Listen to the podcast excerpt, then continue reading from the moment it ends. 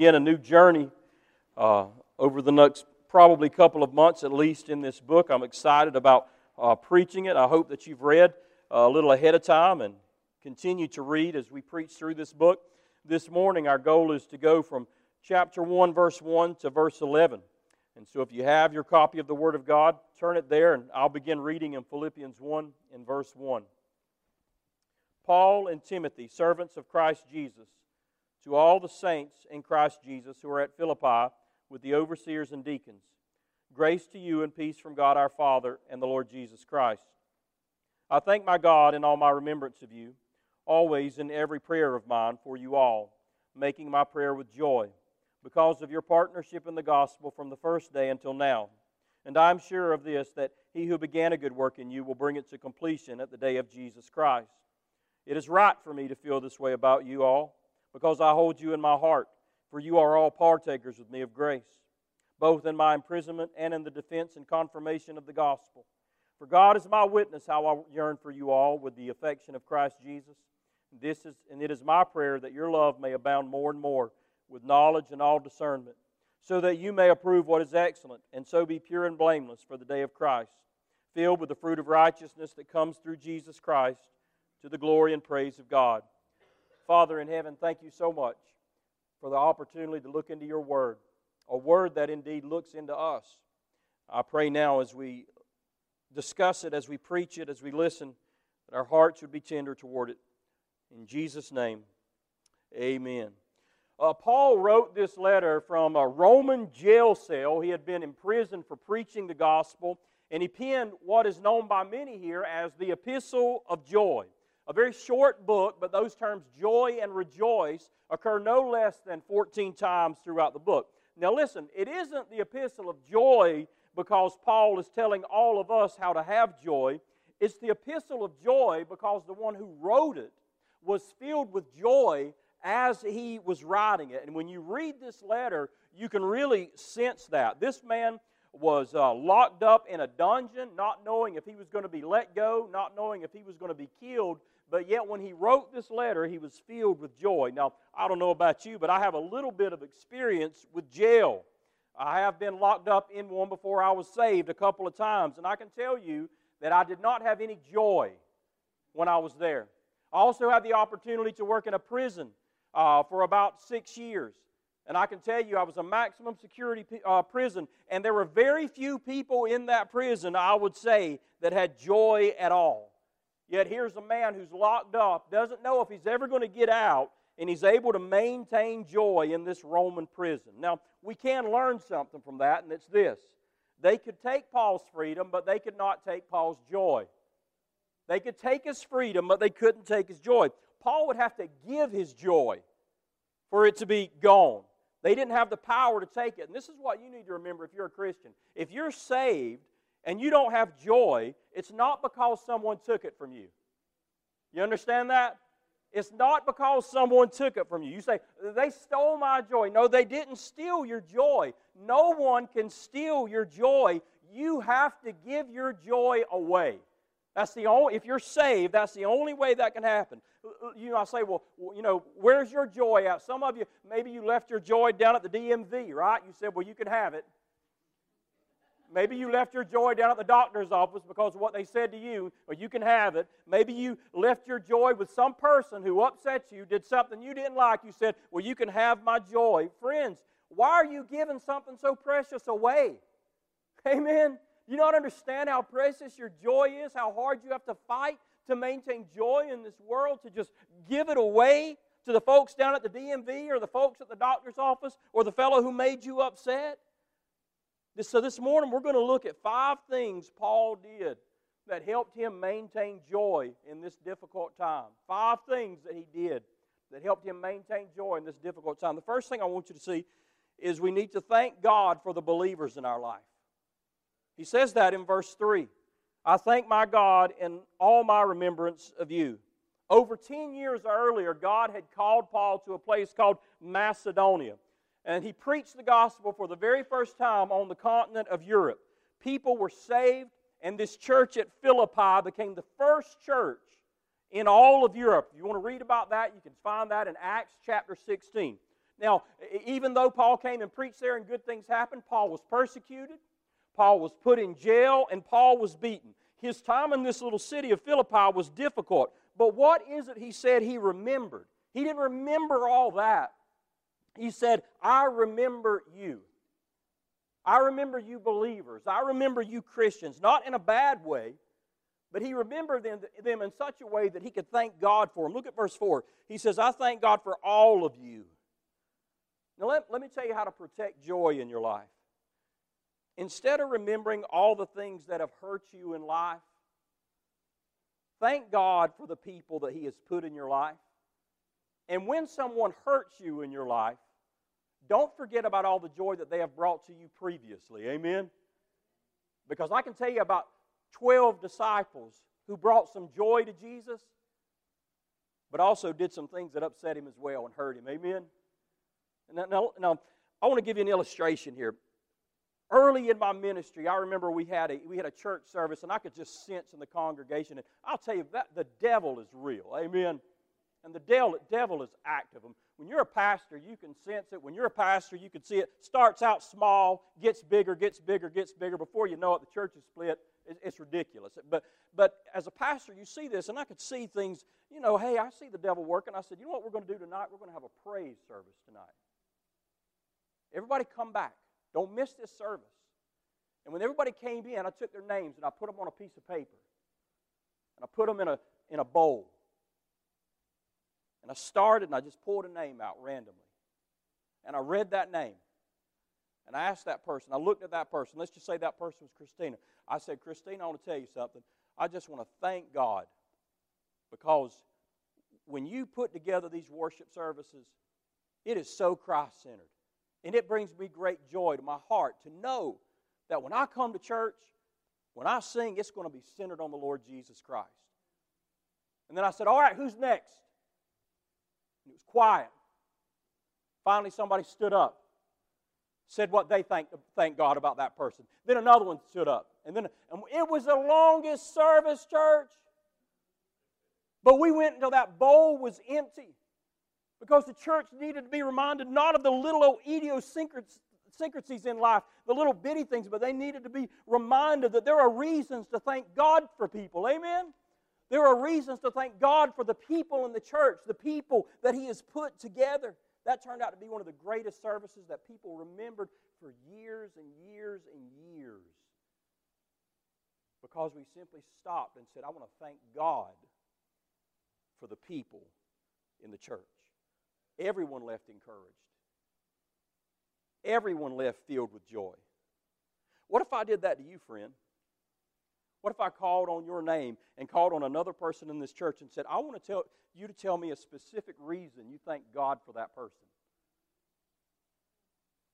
Don't do it, Brother Kyle. Don't do it. I'm not going to do it. Y'all calm down. Some of y'all holding your breath. But the question is, would you? Because I'll guarantee you, for every person in this room, there's a reason to thank God. Amen? I don't care who it is. For every person in this room, there's a reason to thank God for them. Question is, will we do it? Will we thank God for them? You want a church with joy? Start thanking God for each other.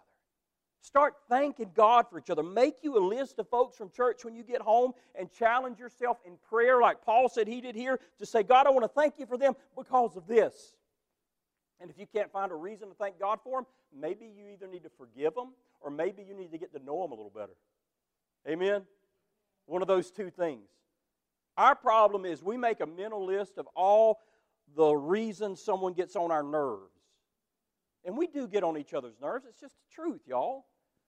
And the truth is, we could not only make a list of all the reasons we thank God for each other, we could also make a list of all the ways that we get on each other's nerves. And that, that'd be quick, wouldn't it? Amen? I'm done, Brother Kyle. Everybody's got issues, church. No one is perfect. But at some point in life, we have to make a decision on whether or not we're going to see the bad in people or we're going to choose to see what God's doing in people's life. And if you choose to dwell on what you don't like about people, you're going to be a miserable person.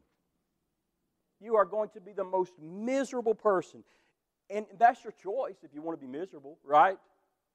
You can be miserable, but just know miserable people do little for God because miserable people will quit everything. They'll quit everything. If you want to have joy, you need to think about all the ways the people of God are a blessing to you.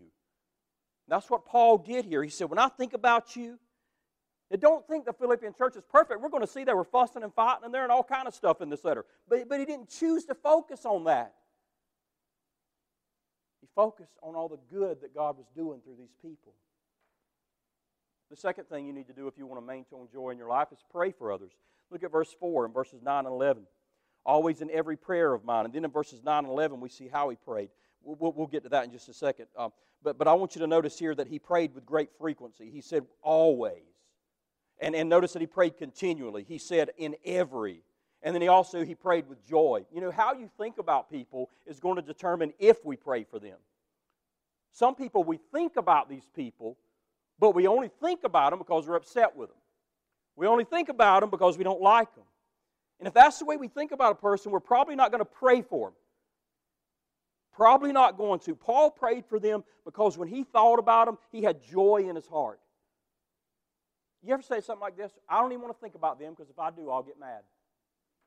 You ever said something like that? I don't even want to think about those people because if I think about those people, I'll get so mad.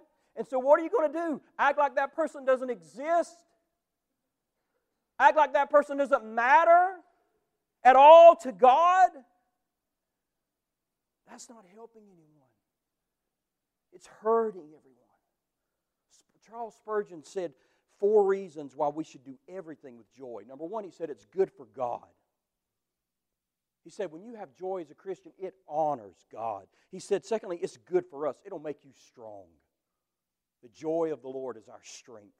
Number three, he said it's good for the lost because they'll come into a church, you know, and they'll see the people of God have joy and they'll say, Boy, I need that. I need joy in my life. And number four, he said it's good for our brothers and sisters in Christ because there are people struggling and it comforts them to know that you have joy. You know what a joyful person will do? He won't gossip about people, he'll pray for people. In verses 9 and 11, we see how Paul prayed for the people in the church. Number one, that their love would abound.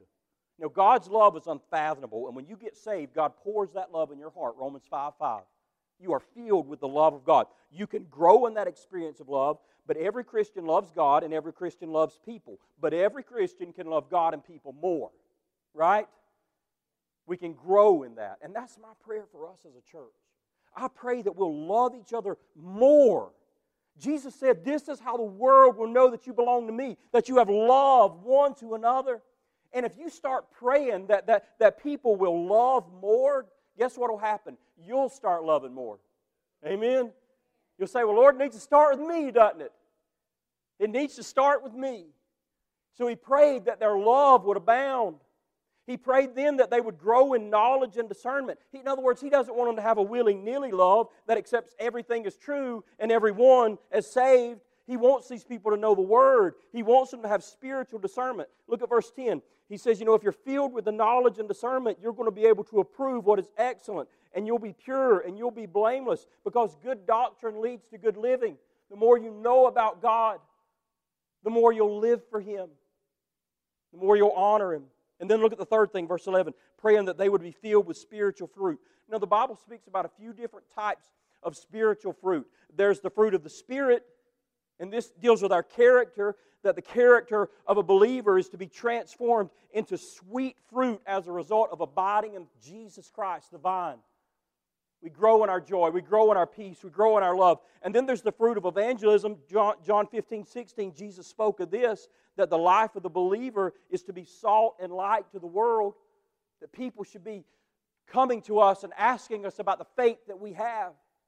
And then, thirdly, there's the fruit of praise, Hebrews 13, 15, that the believer is to praise the Lord. He or she is to recognize the goodness of God and lift up holy hands without wrath and without doubt. And so Paul was praying for these people that they would have spiritual development in their life, that they would grow in the grace of the Lord. So instead of dwelling on all they were not, which would have robbed him of joy, amen? Instead of dwelling on all that they were not, He prayed that they would be all they could be in Christ.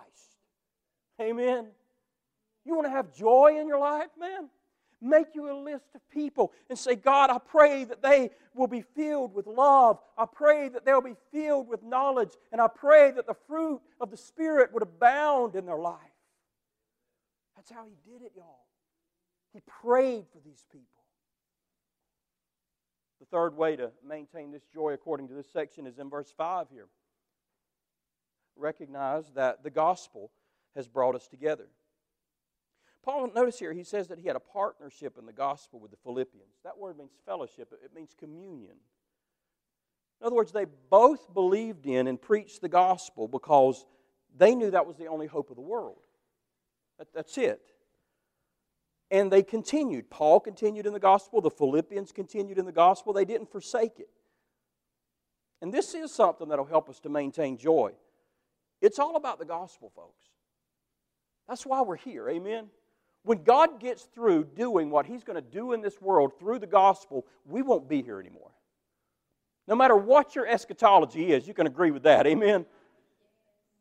Where you're pre, post, pan, whatever, doesn't matter. Whatever you are, you know that when God gets through doing what He's going to do through the gospel, we're not going to be here any longer. It's the gospel. That's why we're here. We're not here for motivational speeches. We're not here for entertainment. We're not here to show off. We are here to propagate the gospel. And I'll tell you, I thank God for the gospel. Have you ever thought about this? Listen, I, I would not know most of y'all if it were not for the gospel. You ever thought about that? You ever thought, thought about how many people you know because of the gospel? It is the gospel that's brought us together. You could look around this room, me you could look around this room and say, There's no way I'd even know that person if it weren't for the gospel. Amen? We come together every week. Why? The gospel. We're partners. We come together in the gospel. And I'll tell you, that's enough to keep us happy. The Bible says when one sinner repents, there's rejoicing in heaven. Let me ask you a question. How long should that rejoicing last? Forever. Amen? Forever. It don't have a time limit.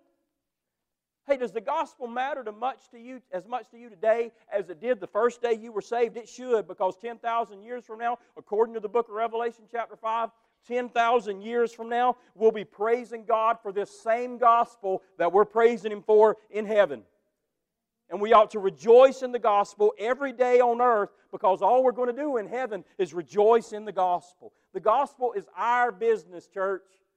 This is our partnership. This is what we're doing coming together. And if you're involved in the work of the gospel, you're doing a great work. I shared a story, man, uh, Wednesday night that if, if it didn't break your heart, you don't have a heart.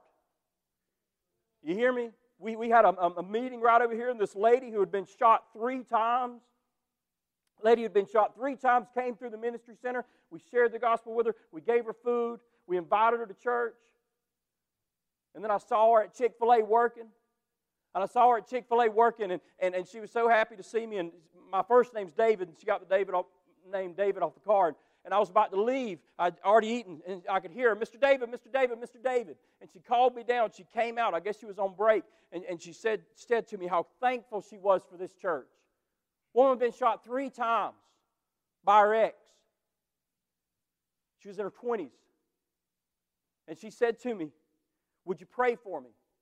She said, I'm having a baby. And if anything happens to my spinal column, it could be terrible. And I need prayer. And so we stopped right there in the middle of a busy Chick fil A and we prayed for her. That's joy, church. Amen. And all of you who came over there, and all of you who worked, and all of you who had just a little part in what we were doing, understand you are part of that. You are part of that. And how in the world will a church ever get a testimony that, that, that says we love God and we love people? It's doing things like that.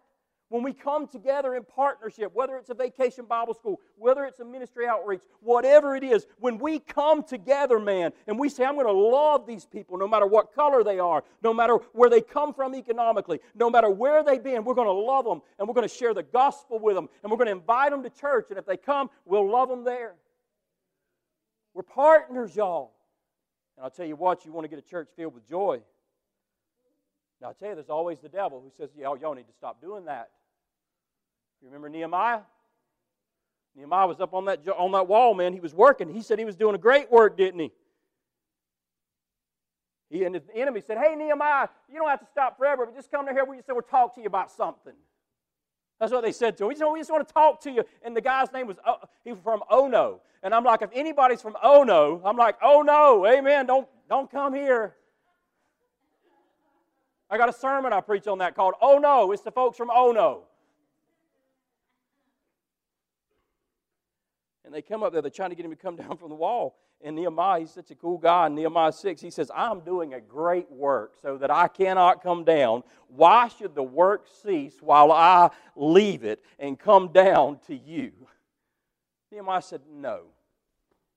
The work is too important to stop and come down here and talk to you about something foolish that makes no sense at all. The enemy will always try to get you to stop working.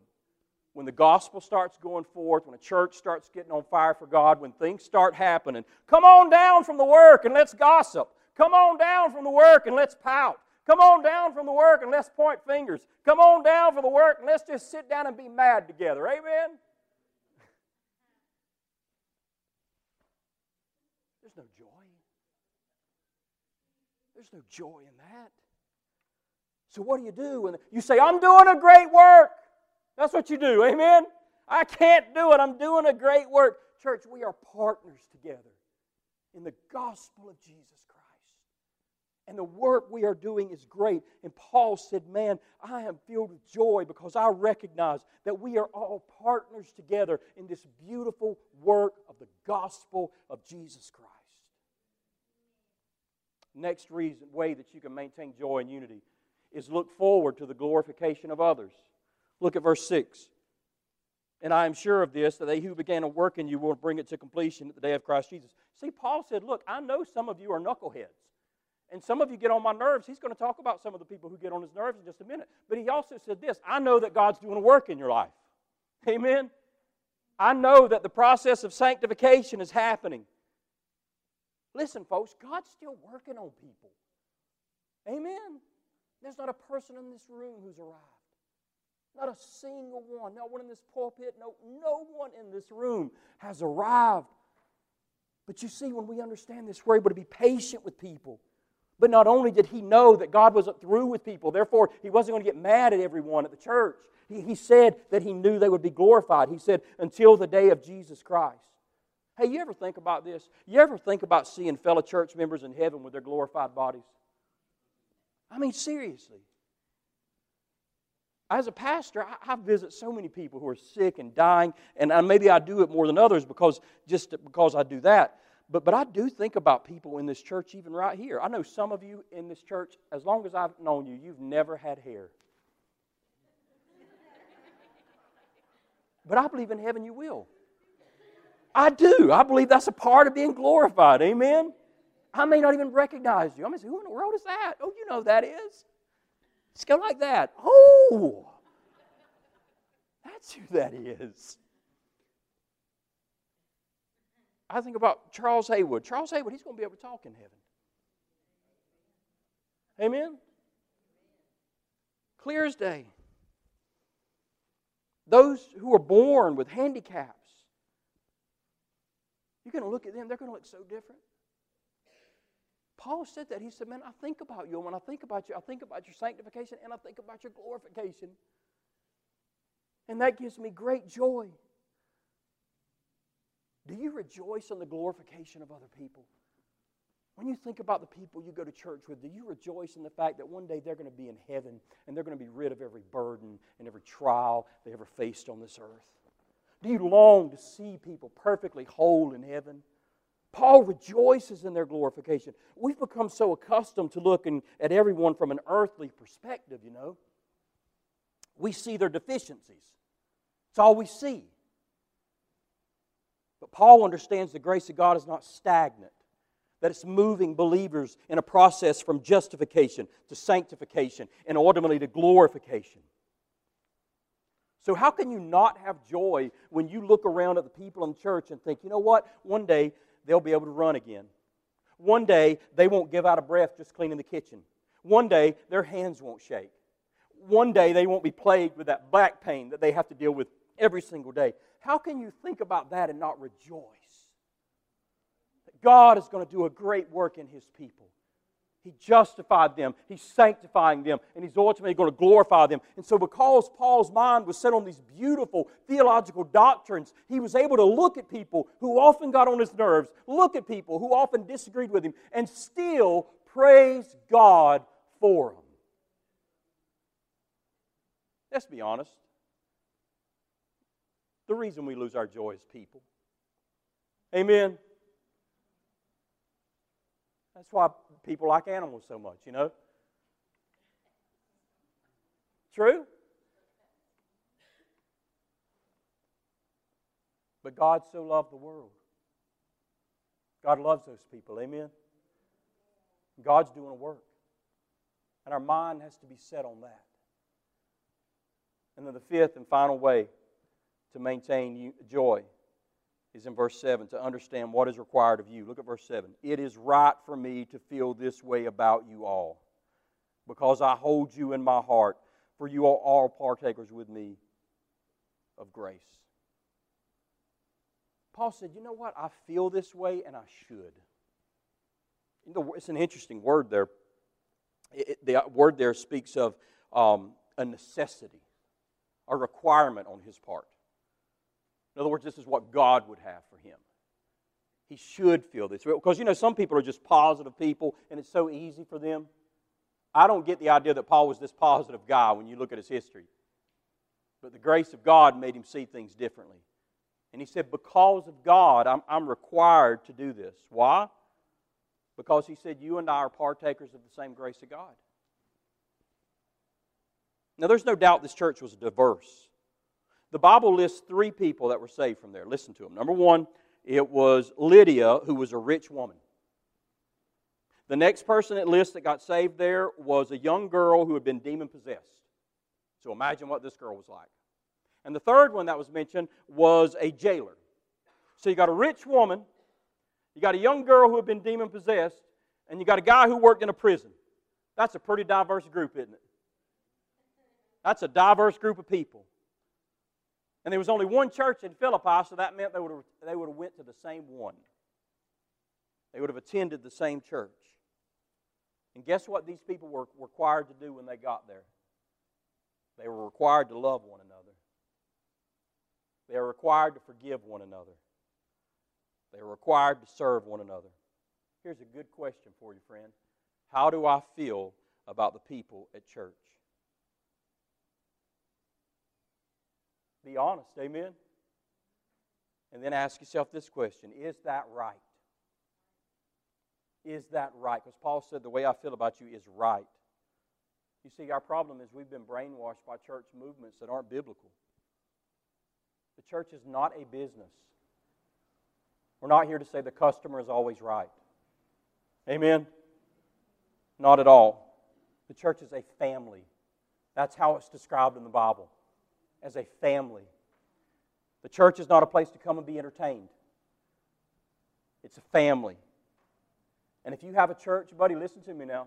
If you have a church where the Word of God is being preached, and there's a lot of people giving speeches at church, but they're not preaching the Word of God verse by verse, line by line, jot and tittle. They're not doing that, I'm telling you. If you have a church that preaches the Word of God verse by verse, praise God.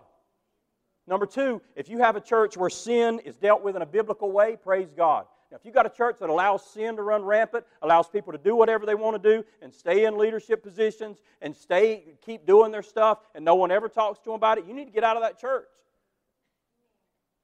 Because that church isn't doing anything but helping people go to hell. That's all they're doing. Repent is a word Jesus loved to use. And it's a word the greatest preacher, other than Jesus, John the Baptist, loved to use. If you're at a church where the Word of God is being preached, praise God. If you're at a church where sin is being dealt with in a biblical way, praise God. And if you are at a church where the gospel is being shared with the lost, praise God. Now, if you're at a church that don't care about nothing, they don't care about their community, they don't care about lost people, yeah, maybe you need to find a new church. Because we're not a country club. This isn't a cruise ship we're on, it's, it's a battleship that we're on, right? It's the gospel ship that we're on. But I tell you, if you got a church where the Word of God's being preached, if you got a church that deals with sin, if you got a church that sharing with lost people, you ought to just praise God. Praise God and move on, man. Move on with the people of God. Move on with the things of God. You know what? God brings you to a church, and this is what He says. And every person God saves, He sends to a church. He does. And this is what God says God says, when you get there, now you love them people that are there. When you get there, you hold them in your heart. That's what He said. When you get to that church, this is your requirement now. You love the people, and you hold them in your heart. What's the greatest commandment, church? Love God and love people. Right? But too often we're out here saying, well, I want to try to do something great for God. Well, here's something great you can do for Him love people. Amen. Doesn't get any better than that, according to the Word of God. Love people. Because here's the thing doesn't matter what you do for God, if it's done without loving the people you're serving, then the Bible says it counts as nothing. Is it hard to love people? Man, come on. I've been doing this for over 20 years as a preacher. Yes, it's hard. Are you kidding me? You know how many phone calls I get a week? You know how many texts? How many emails? I was talking to somebody the other day, and I, I, I thought it was such an interesting thing. And I, in all my years of being in ministry, I never thought about this about why depression comes into my life and so many preachers' life. And, and this hit me out of the blue. It's like, you know, every day, every day, someone shares bad news with me. Could you imagine that? Every day, someone comes because someone's mad. Every day, someone comes because someone's in sin. Every day, someone comes because someone's in the hospital. Every day, someone comes because somebody died. That's bad news. And I was thinking, no wonder the joy for me is so often given up. Because there's such a burden in this life to deal with. And so, listen, I understand when you think about, oh, Pastor, it's hard. I, please, no, I know it's hard. But that's how you grow in grace. That's how you grow in grace. You're patient with people. You forgive people. You're hopeful instead of going to like whatever could be the worst situation, you think the best about that person. Greatest thing you can do for your own sanctification is settle down in a godly church and love God and love the people there. You hear me? The greatest thing you can do for your spiritual sanctification is to settle down in a godly church and love God and love the people there. And every time you're tempted not to love them, push it away and love them again. Amen? I'll promise you, if you do that, you'll experience a great level of joy in your life. Listen to me, friend. Did you know that if you're saved, God rejoices in you? In you. Zephaniah 3:17 says, "The Lord your God is in your midst, a mighty one who will save. He will rejoice over you with gladness. He will quiet you with his love. He will exult over you with loud singing. Isn't that a powerful verse? Now, what if God said, Yeah, I'm going to look at this old boy and find some reasons not to rejoice over him? Wouldn't take him long. You hear me? He could find a reason that happened on, on the church way to church this morning. Amen. Wouldn't take him long. He didn't have to go back in a long catalog. But you know what God chooses to see in me? Christ. Doesn't He? What will we choose to see in each other? I hope it's Christ. I hope and pray it's Christ. Paul did it for the Philippians, and that's why he had such joy. Can we do it for each other? Now, listen to me. If you're not saved, you can't do this. It is not in the natural man to have the power and the ability to do what Paul's saying here. The only way, you can do this is if you're saved. If you haven't come to Christ, I want to encourage you turn from your sins this morning.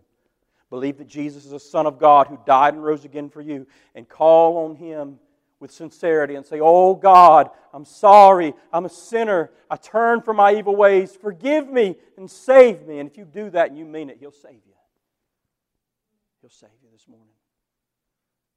Maybe you say, Well, well Pastor, I'm saved, but I tell you what, I've, I've been leaving my joy at the Jiffy store and leaving it down here at the gas station when I look at them pumps and leaving my joy over here at the restaurant when I get the bill. Leaving my joy at the in law's house. I've got joy spread out all over this county, Pastor. Amen. I'm just handing it out like gospel tracts, man. Well, dear friend, it's not difficult to come back. Just say, Oh God, help me. Help me to see you. Help me to see your people as brothers and sisters in Christ. Paul, in a jail cell, writing to an imperfect church, said, When I think about you, I'm filled with joy. Amen. And I hope to God that everybody in this room, when you think about Jefferson Street Baptist Church, imperfect, you bet. Arrived, no way. But if I look back, I can say, Thank God we're not there anymore. Amen. Thank God we're not there anymore. With every head bowed, Father in heaven, thank you for loving us. And thank you for Jesus in our life who gives us joy. We do pray that as Paul was filled with joy, that we would be. That we would dwell upon the memory of your people.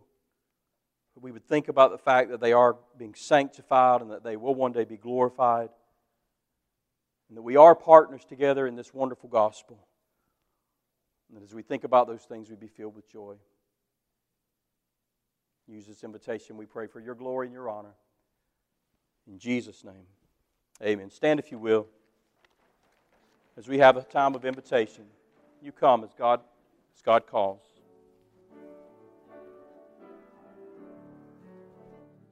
Come, every soul by sin oppressed, there's mercy with the Lord, and He will surely give you rest by trusting in His word.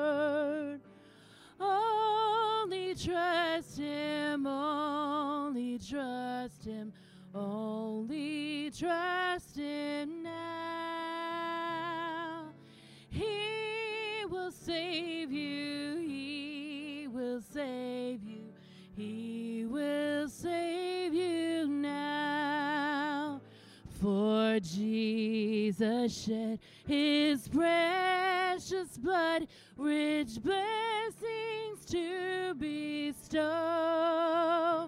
Plunge now into the crimson flood that washes white as snow. Only trust Him, only trust Him, only trust Him now. He will save you, He will save you, He will save. For Jesus is the truth, the way that leads you into rest. Believe in Him without delay, and you are fully blessed. Only trust Him, only trust Him, only trust Him now. He will save you, He will save you, He will save you now. If you will, it's a blessing uh, today. You never know what God's going to do, do you? Amen. Here at, at Jefferson Street Baptist Church, and we're grateful. So we have a little bit of business we're going to take care of. Um, uh, this morning. And I want to ask Miss Betty McCoy if she'll come up here. Some of you know Miss Betty. Uh, she's been coming for a little while now. Uh, she's uh, kind of in and out sometimes, so maybe some of you don't, uh, don't know her too well. Uh, but she's been coming probably, I would guess, for about a year now, Pro- probably. And uh, no pressure has been put on her or anything like that, but she just feels like, you know, this is the place that God would have her to be. And I'm thankful for that. And if you rejoice in that, how about a big hearty amen? Now, she's already a Christian. She's been saved. She's been baptized. She's a member of a, of a sister church and uh, she's moving her membership here. Uh, those of you who know that we do have a we have a membership class, so they are members now, and uh, these who are coming today, eventually they'll be going through our membership class and be completely confirmed. Uh, but they are technically members now as well. So we praise the Lord for you. Anything you want to say to this bunch of folks? Amen. She's glad to be with us, and we're glad to be with you. Now, it's your choice. Now you can stand here, um, or when I pray, you can run and leave. All right. Now, if you stand here stand here, what they'll do is some of these people are going to come up and they're going to kiss you on the jaw, they're going to hug your neck, they're going to tell you how grateful they are. And so um, I don't see any masks, so as long as you're all right with all that, we're, we're good with that, okay? Well, amen. We're glad to have you. What a blessing it is. And Miss Gloria, I'm going to ask Miss Gloria to come up here as well. Uh, some of I would imagine that most of you probably don't know who Miss Gloria is. Uh, today was her first day actually visiting uh, our, our, church. I've been meeting with her for some uh, uh, uh, some moments where we can discuss the church and things like that. So we have had a lot of time together. But it really surprised me when she came down and said, "Yeah, I just believe this is where God would have me." Amen. so she came and, and she's already a Christian. She's already been baptized. She's a member of a sister church. And she comes as well and she expressed interest in being a part of this body to be here to grow, to love the Lord. If you rejoice in that, you can respond with a hearty amen. amen. Amen. And we're glad to have you, Miss Gloria. Anything you'd like to say to this bunch of folks? Why would I halt between two opinions? Amen. Amen. All right. Well, I'll say the same thing that I said to her. If you want to stay here, they'll come up and they'll show you love. If not, you can jet out of here and nobody will hold that against you. I say that, and you say, Why do you say that, Pastor? Because some people have told me they don't feel comfortable with that. And I'm like, Well, the Bible doesn't say you have to do that. Amen. I don't ever want to make somebody do something that the Bible says they don't have to do. Amen. But what's a good day? Amen. Aren't you glad you came to church? I'm glad I did. I'm glad I did. And uh, don't forget tonight we start a new series in Second Corinthians. Uh, so come on out tonight at 6 o'clock, and, and we'll be getting together for, for the word of the Lord there as well. Uh, Bryce, are you here? Where's Bryce at? Bryce is going to come up now. Don't forget about, hey, don't forget about choir. Christina needs those names today. Do you want to say anything about that, Christina? Yes, if you feel led and you like to praise the Lord through song, put your name on that list and we'll have the Christmas contact. All right. Um, and don't forget also about the trunk or treat. We really need to, um, Amanda and Danny are getting all the candy and stuff for that together, and they really need to have a, an, an, idea of how much candy and stuff we're buying for that. So um, I know you think, well, I've got a lot of weeks to sign up for that. If, if you know you're going to do it, please go ahead and sign up uh, for, for, to bring a trunk. And remember, if, if your wife's bringing her car as well, sign y'all both up because we, we want to make sure we can get to 20 cars out there. And that'll be on October the 30th, which is a Sunday night and it'll be from 5.30 to 7. That's, that, that'll be the times. All right. Bryce, you got anything you want to add? I think we're good. All right. All right, let's pray. Dear Father, we thank you for this morning, and I pray that you would just uh, allow the message that we've heard from your word to resonate with us, Lord. I pray that you would help us to live in ways that uh, we just have joy in you, that we're able to rejoice in you, rejoice in what you do in our lives, in the lives of other believers, Lord that we might not live with a focus on all of the things that may go on around us in the world, but that we find ways to rejoice in you and in your work. I pray these things in Christ's name. Amen.